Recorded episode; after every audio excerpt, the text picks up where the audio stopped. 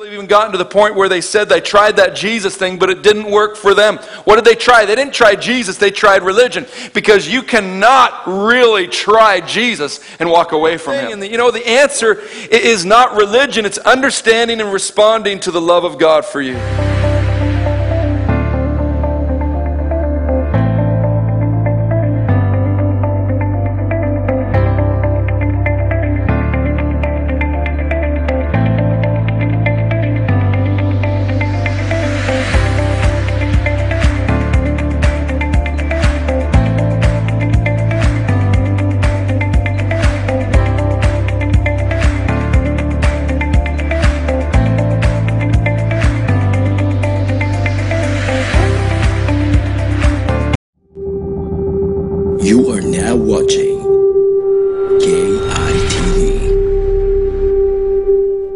Are doing a series right now called Marked by Love, and uh, we're looking at the question uh, what does it look like today in our lives to be marked by the love of God? What does it look like today for our lives to be marked by the love of God? And the scripture verses that we jumped off of, the first one was found in Matthew chapter 17, uh, verse 5.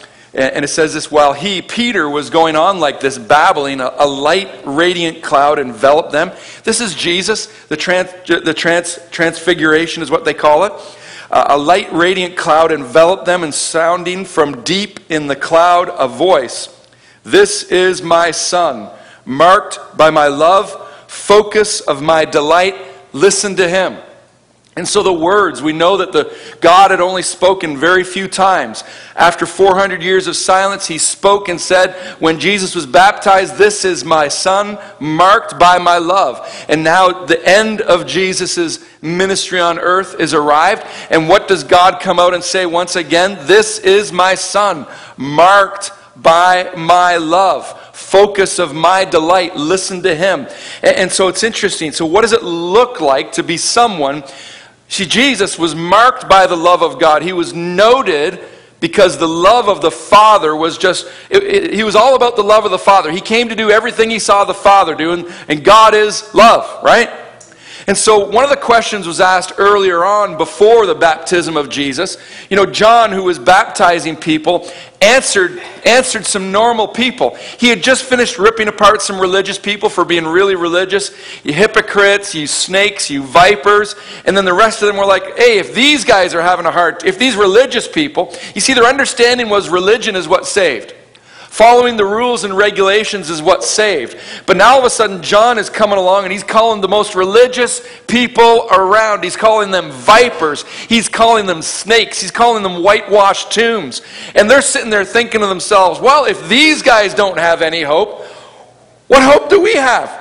And so the normal person was asking John the Baptist, what, what hope is this? What hope is there for us? And so John the Baptist answers them. He gives them an example of what a changed life looks like. Say, changed life. Life. All right. So the crowd asked him, then what are we supposed to do? And John responded, This is what a life looks like, marked by the love of God. He said, If you have two coats, give one away. He said, Do the same with your food taxmen. Then he, he started speaking to the tax collectors that were in the midst of them. They came to be baptized. He said, Teacher, what should we do? He told them, No more extortion. What were these guys used to doing? They were used to taking advantage of people, weren't they? No more extortion. He said, Collect only what is required by the law. Soldiers asked him, What should we do? He told them, No shakedowns no blackmail, and be content with your rations. And so he was, John the Baptist was saying, This is what, you're coming to be baptized by me, a baptism unto repentance, but this is what, someone who's really repented, this is what their life looks like. It's not just someone who goes to church because going to church won't save you any more than sitting in your garage going, will make you a car. All right? Or, or flipping, putting yourself on the grill at McDonald's does not make you a hamburger, right, does it, Josh? That's right. And so we need to live a life that is marked by love. Tell the person next to you, marked by love. You need to be marked by love. All right. And so, over the last two weeks, Dr. Kay and Pastor Shannon gave us their thoughts, and it was, it was just a wonderful an addition, wonderful foundation just to continue on this morning. So let's continue today, and I want to talk about um, I want to talk about uh, words. And one of the things we want to talk about here today is anybody notice the tendency of churches today to go away from names that have a, an association with a group or a denomination? Does anybody notice that? 20 years ago, it was First Baptist, Second Baptist, Third and Fourth Baptist. Uh, it was Pentecostal assemblies of, it was Methodist this, it was the name of the town, then Methodist Church. And, and what are the name the names are now? Like Snowflake Church and, and, and Rock Church and community. You know, everybody's taken out, everybody's taken out, they've taken out Pentecostal assemblies of, and they've put in Kitchener Community Church or Waterloo. You, you, get the idea, right? A lot of people are, are changing the names, and why do you think they're doing that? To be culturally relevant? That might be part of it. Ah! I think that's more the reason is because when all of a sudden you adopt the name Baptist in the background or you adopt the name Pentecostal, certain things come to mind in people's minds when you do that, don't they? Yeah, so when, when, when you tag on the word Pentecostal, people sometimes think, oh, you're the, you're the ones that swing from the chandeliers, right? when the reality is, is, I've been in a lot of Pentecostal churches in my life, and I've yet to see one person swing from chandeliers. Or you're the holy rollers, right? You guys, that I've seen. Or, or, or, or maybe they should call themselves, you're the barking church, aren't you? Or the you get the idea. Churches, they're getting away from that. Why? Because of the baggage that is associated with the different names. You know, in the States, you want, a lot of churches are getting away from the Baptist name because of a group called Westboro Baptist that goes out and they, they, they protest everything and they protest all the wrong things and they're very judgmental in their attitude. And, and, so there's a lot of good Baptist people out there, but they're changing their name to Redemption City or they're changing their name to, to something else. Why? Because baggage comes with the term. I mean, there's enough baggage that comes when you just say you go to church, right? All of a sudden, somebody had, who had an experience with a bunch of hypocrites somewhere, nowhere close to you, all of a sudden they bring up what somebody did wrong, right? There's baggage that comes with, oh, you're a Christian, are you? Why? Because they had an Uncle Johnny who abused them, who was supposed to be a Christian. And so these things come, these things come with baggage. The term Christian, the term church, the, the, the, the tags with the different denominations, etc. These words are filled with baggage of people who have done things wrong, but they also carry a lot of baggage of people who don't do anything. Churches who just sit around and full of people who don't do anything, who don't do what Jarrell did. Come on, isn't that what we're supposed to be doing? When you see a neighbor in need, get out and do something about it. When you see someone in need, isn't that what Christianity is all about? It's not about just showing up at church. Well, I, have checked off my list for this week. I've gone to church. I prayed over my meal. I'm good. I'm saved. I'm on my way to heaven. That's all I need to do. You know, there's a lot of Christians who are noted for what they don't do, even more so than what they do do. You know, and so calling ourselves a Christian sometimes has little to do with Jesus today and more to do with what? Culture, doesn't it? The family you grew up in. The, the, maybe the church that you've attended all of your life. Well, I'm a Christian because I, I grew, up, grew up in a home that's Christian. How many people have ever heard that one before? Or thought that one? Well, I, I went to church all my life, and so therefore I, I'm a Christian. I'm a Christian. You know, some of the things that you do, I mentioned it a couple weeks ago, some of the things when you do a search on the phrase, Christians are. So if you went to Bing, Yahoo, Google, and you did a search, you're going to find a lot of different things. You're going to find they're persecuted. That's one of the big ones that's on there right now, persecuted. But you know what else you're going to find mixed in there? You're going to find Christians are, and then the head phrase is going to be annoying. You know another one you're going to find when you, when you, when you Google it? Hate filled. That's one I found. Another one is, guess this is the big one Christians are hi- hypocritical. They're hypocrites. Another one I found was Christians are delusional. Another one I found is Christians are, and then narrow minded. Well, yeah, but how do you really feel? Is it any wonder that people don't like Christians today? I mean, they haven't met real ones. You know what I mean? They've met the ones that have been inoculated. They've been given the Christian vaccine. They, they went to church. They got baptized as a little baby, and they got just enough religion to keep them from getting the real thing. And, and so they know just enough about this, that. They know just enough about religiosity. They, ju- they know just enough to get to church and say the hallelujahs and the praise the Lord's in the right place. But as soon as they leave, it's like, man, their life is nothing resembling God. You know, I, I think it's too late I often thought, well, if we could be called anything, you know, weeks ago we talked about the fact that Christianity, the word Christian was used as a, dis- disparaging term. It was used by the world to describe the followers of Jesus, and it was, a, it was meant as a disparaging term. I don't think we're going to be able to change it at this point in things, are we? We can't change it. We can't all of a sudden, no, we don't want to be referred to as Christians anymore. The reality is that we, we would be better off being called disciples, right? Better off being called disciples. But the world isn't going to go for that. And so we need to change people's perception of Christians. And it's up to you and I. It's up to you and I to change the perception of the people around you, no matter what they've had happen to them in the past. You know, at the end of the day, I want people to see what? I want people to see Jesus in me. I don't want them to see that I'm Pentecostal, charismatic, evangelical, uh, whatever the case may be, or, the, or that I, am defined by my uh, affiliation to some political movement or society, or whatever the case may be. I want them to think that there's something different about you and I. I want them to be able to look at you and not quite be able to put it because you're not religious like the normal religious people that they're around. You know, the religious ones who, who, who won't, won't do this, won't do that, they're more noted for what they're against than what they're for. All right?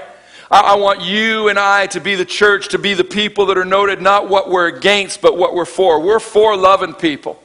We're for helping people. We're not for judging people. We're not for, we're not for standing up against and protesting this and protesting that. I want to be different. I want my life. I want your life. Each and every one of our lives here today to be marked not by our title of our church, not marked by, by the family that we belong to, the culture that we come from, but we are marked by the love of God. So that when people see you, they see the changes that John the Baptist was talking about. No more extortion, being content, you know, not taking advantage of people anymore. I want to be different, marked by the love of God. I remember the religious leaders who came to Jesus, and, and Dr. K talked about it. They tried to trap him, and they asked him which is the greatest commandment in the law. And we discovered that he had a, they had a choice, Jesus had a choice of how many? 613. 613 laws, all right? And without any hesitation at all, what, what did Jesus say? Here, here's what he said He said, Love the Lord your God with all your passion and prayer and intelligence. This is the most important first on any list. But there is a second to set alongside it. Love others as well as you love yourself. These two commands are pegs. Everything in God's law and prophets hangs from them. I mean, that must have absolutely blown these guys away, right? All of a sudden, the 613, but he just comes out and says two. Bring it real down. First one is what? Love God. And the second one is love people, love others. And, and he says that everything revolves around these two commands. Everything, all the rest of the law, all the rest of that stuff, it all revolves around love. That's pure, that is simple. That's all there is to it. Love God and love others. And I got this to say when you get these two right, everything else in your life will come together. You want to know what the will of God is for your life? You want to know how to deal with the struggles that you're going through? You want to know how to deal with the habits that you're battling with? You want to know how to deal with the mindsets and, and things that aren't right in your life right now? If you get these two right, I will guarantee you, I'll give you all your tithe money back from the year. If your life doesn't get better, okay, I'll give it all back because this thing either works or it doesn't. And I know it works.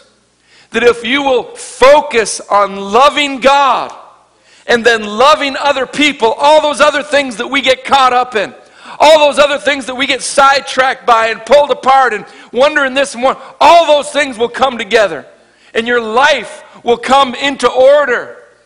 If you will love God, pursue Him, desire Him, to know Him, and then if you will take that same passion that you have for God and then turn it around, and when you see someone in need, say, I'm not going to be the inactive Christian who sits back and does nothing, but I'm going to do something and love other people. That means you may have to love that family member that absolutely drives you nuts. Come on, we've all got one of those, don't we? Two, three, four, five, six. It means you, it means you need to learn to love your spouse when they're not responding. Hello? It means you need to learn to lay down your life. If you're expecting, if you came into your marriage thinking this thing is about 50 50, you're in for a shock. Well, if I give 50, you're going to give 50. Eh, eh. Don't work that way. Those of you who have this romantic, those of you who aren't married, who still have this romantic opinion of, of marriage, that it's going to be all unicorns and fairy dust, and he's going to be a hunk of a man, and he's just going to, you know, he's just going to dote on me, and, and, and he's thinking she's going to feed me grapes and be my sex slave, and, and, and, you know, just whatever I want. Oh, no, it's nothing like that whatsoever. I know. Well, Pastor, Pastor, I just don't know what God wants me to do with my life. He wants you to love Him and then love others. Everything else will come into line, I guarantee you. Stop worrying about your career. Love God. God will bump you in the right direction. You know what I mean? It's not that you just sit back and do nothing. You, you know, for, for God to bump you in the right direction, you have to be moving. Okay? All right? So there's forward motion in there. But if you will focus on loving God and loving other people, God's going to bump you in the right direction. Say this with me love God, love, God. love, others. love others. Now, if you get these two wrong, you'll never be able to make sense of life. You'll never be able to make sense of life. Is anybody noticing a trend here?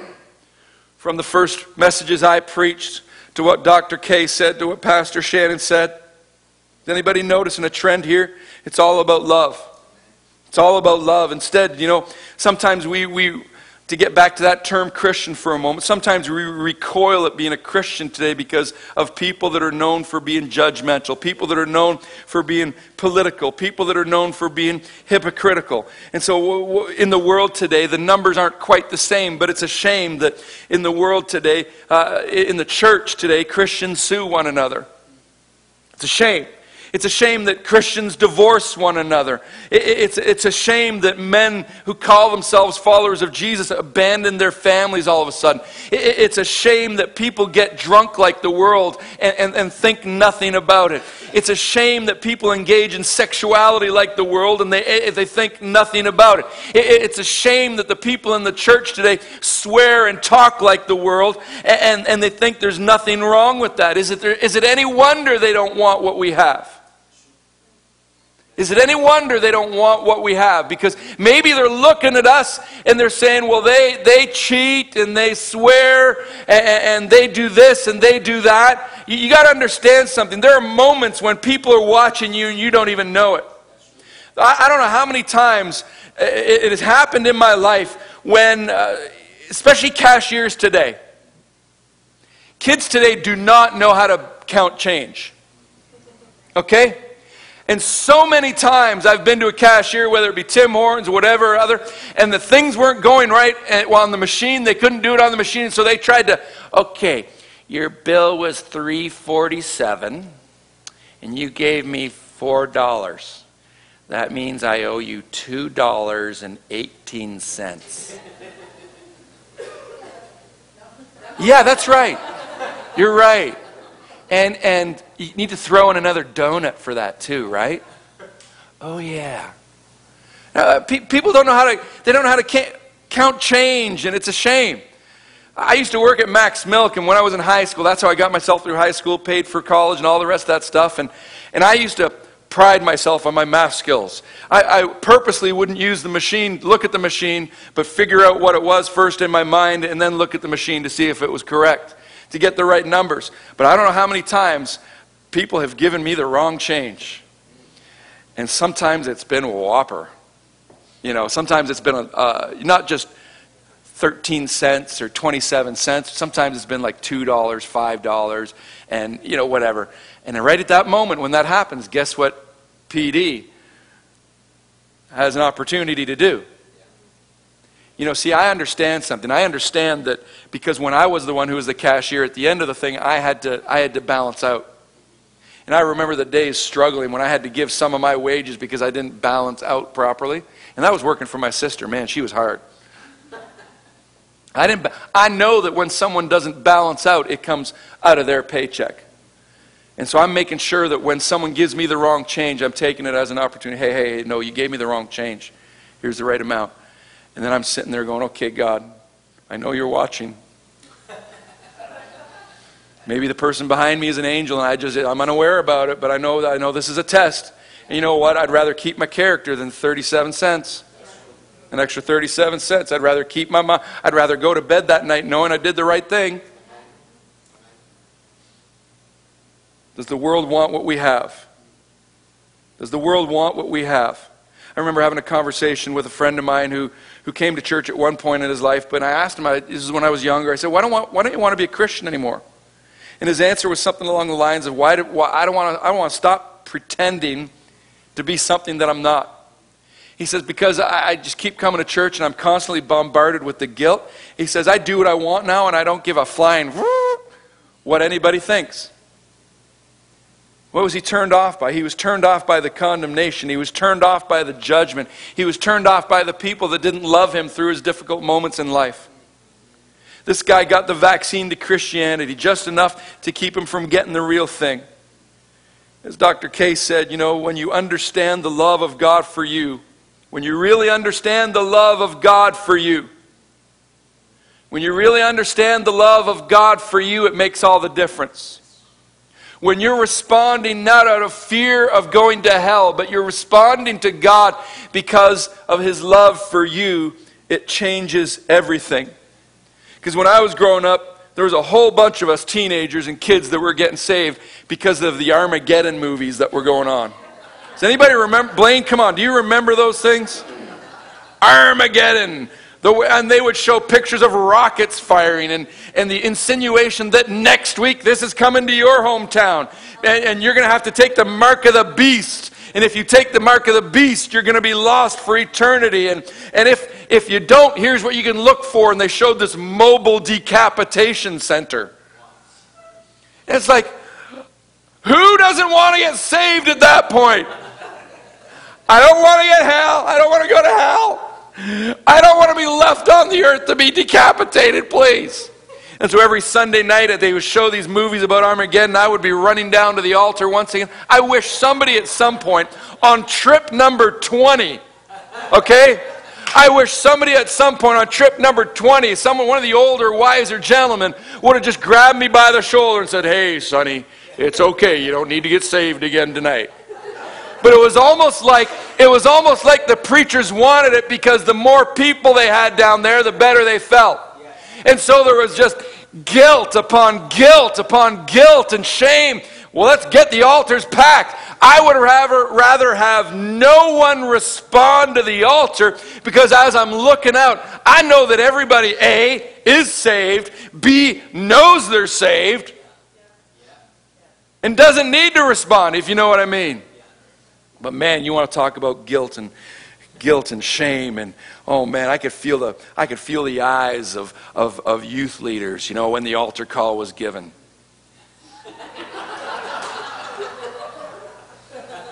Where's them young where's that David? He needs to get saved again. I could feel the eyes. My, my parents weren't too bad, but on occasion, after my mom had whooped me, I sure could feel those eyes in the back of my head. Yeah, she just spanked me. I better get down there and get saved again. it's all we Sometimes it's all we really knew when I was growing up be saved. Yeah, but I really didn't understand what that meant, to be honest with you. And I'm not quite sure why we still use that terminology today. Because when you, it's, it's like insider terminology, isn't it? It's not terminology you can look to someone else or you walk up and say, Are you saved? Hey, brother, have you been washed in the blood? You go and say that to somebody, and guess what's going to happen to you? It's like, whoa! Well, why do we even use that term? You see, when, when, when, when we're coming to Christ because we res- we're responding to the love of God, it's a whole lot different than getting saved because you don't want to go to hell. It's a whole lot different. You see, what's going to happen is, is I noticed amongst all the teenagers that I was growing up, those who got saved because they were afraid of going to hell, they were the ones that weren't living right. They were the ones that were struggling. And it's not that the rest of us didn't have issues we were dealing with in our lives, but those ones, were, they weren't even really trying. they weren't even, on Saturday night it was, and on Sunday morning it was, you know what I mean? On Saturday night they were speaking other kinds of tongues, and on Sunday morning they were trying another one. They were they got their ticket out of hell, but they struggled to live a life, and many of them gave up. Many of them gave up because they got saved, but they didn't have an encounter with the love of God. I don't have really time to get deep on this next point, but the reality is, each and every one of us, when we come to God, we come to God with this big bag of sewage over our shoulders. So we come, we come to, we come to God with this big bag of sewage on our shoulders, and then, and, and Romans chapter 3 sort of describes what it says. So, so, where does that put us? Do we Jews get a better break than the others? Not really. Basically, all of us, whether insiders or outsiders, start out in identical conditions, which is to say that we all start out as sinners. Scripture leaves no doubt about that. There's nobody living right, not even one. Nobody who knows the score, nobody alert for God. They've all taken the wrong turn, they've all wandered down blind alleys. Am I describing anybody's past life? All right. No one's living right. I can't find a single one. Their throats are gaping graves, their tongues sick as mudslides. Every word they speak is tinged with poison. They open their mouths and pollute the air. They race for the honor of Sinner of the Year. Litter the land with heartbreak and ruin. Don't know the first thing about living with others. They never give God the time of day. This makes it clear, doesn't it? That whatever is written in these scriptures is not what God says about others, but to us to whom these scriptures were addressed in the first place. And it's clear enough, isn't it, that we're sinners. Every one of us in the same sinking boat with everybody else. Our involvement with God's revelation doesn't put us, right? He's talking to the Jews now. Our, our, our involvement with God's revelation doesn't put us right with God.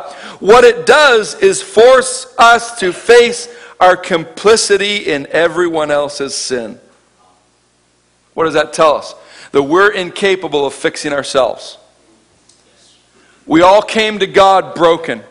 Some of us were choosing different things to fill that void. Some of us were choosing uh, alcoholic beverages. Some of us were choosing drugs. Some of us were choosing sex. Some people today are going to choose legalized marijuana. Some people even went so far as to avoid all of that and they chose religious activity. They chose to do good things. And what are they trying to do? They're trying to balance out the ledger. They know on the one hand that they're rotten before God, and so they try to do good things. Well, if I do enough good things over here, is it going to balance out the bad things that I've done? We're all sinners. We're all sinners. What they've tried is religion. Some people have even gotten to the point where they said they tried that Jesus thing, but it didn't work for them. What did they try? They didn't try Jesus, they tried religion. Because you cannot really try Jesus and walk away from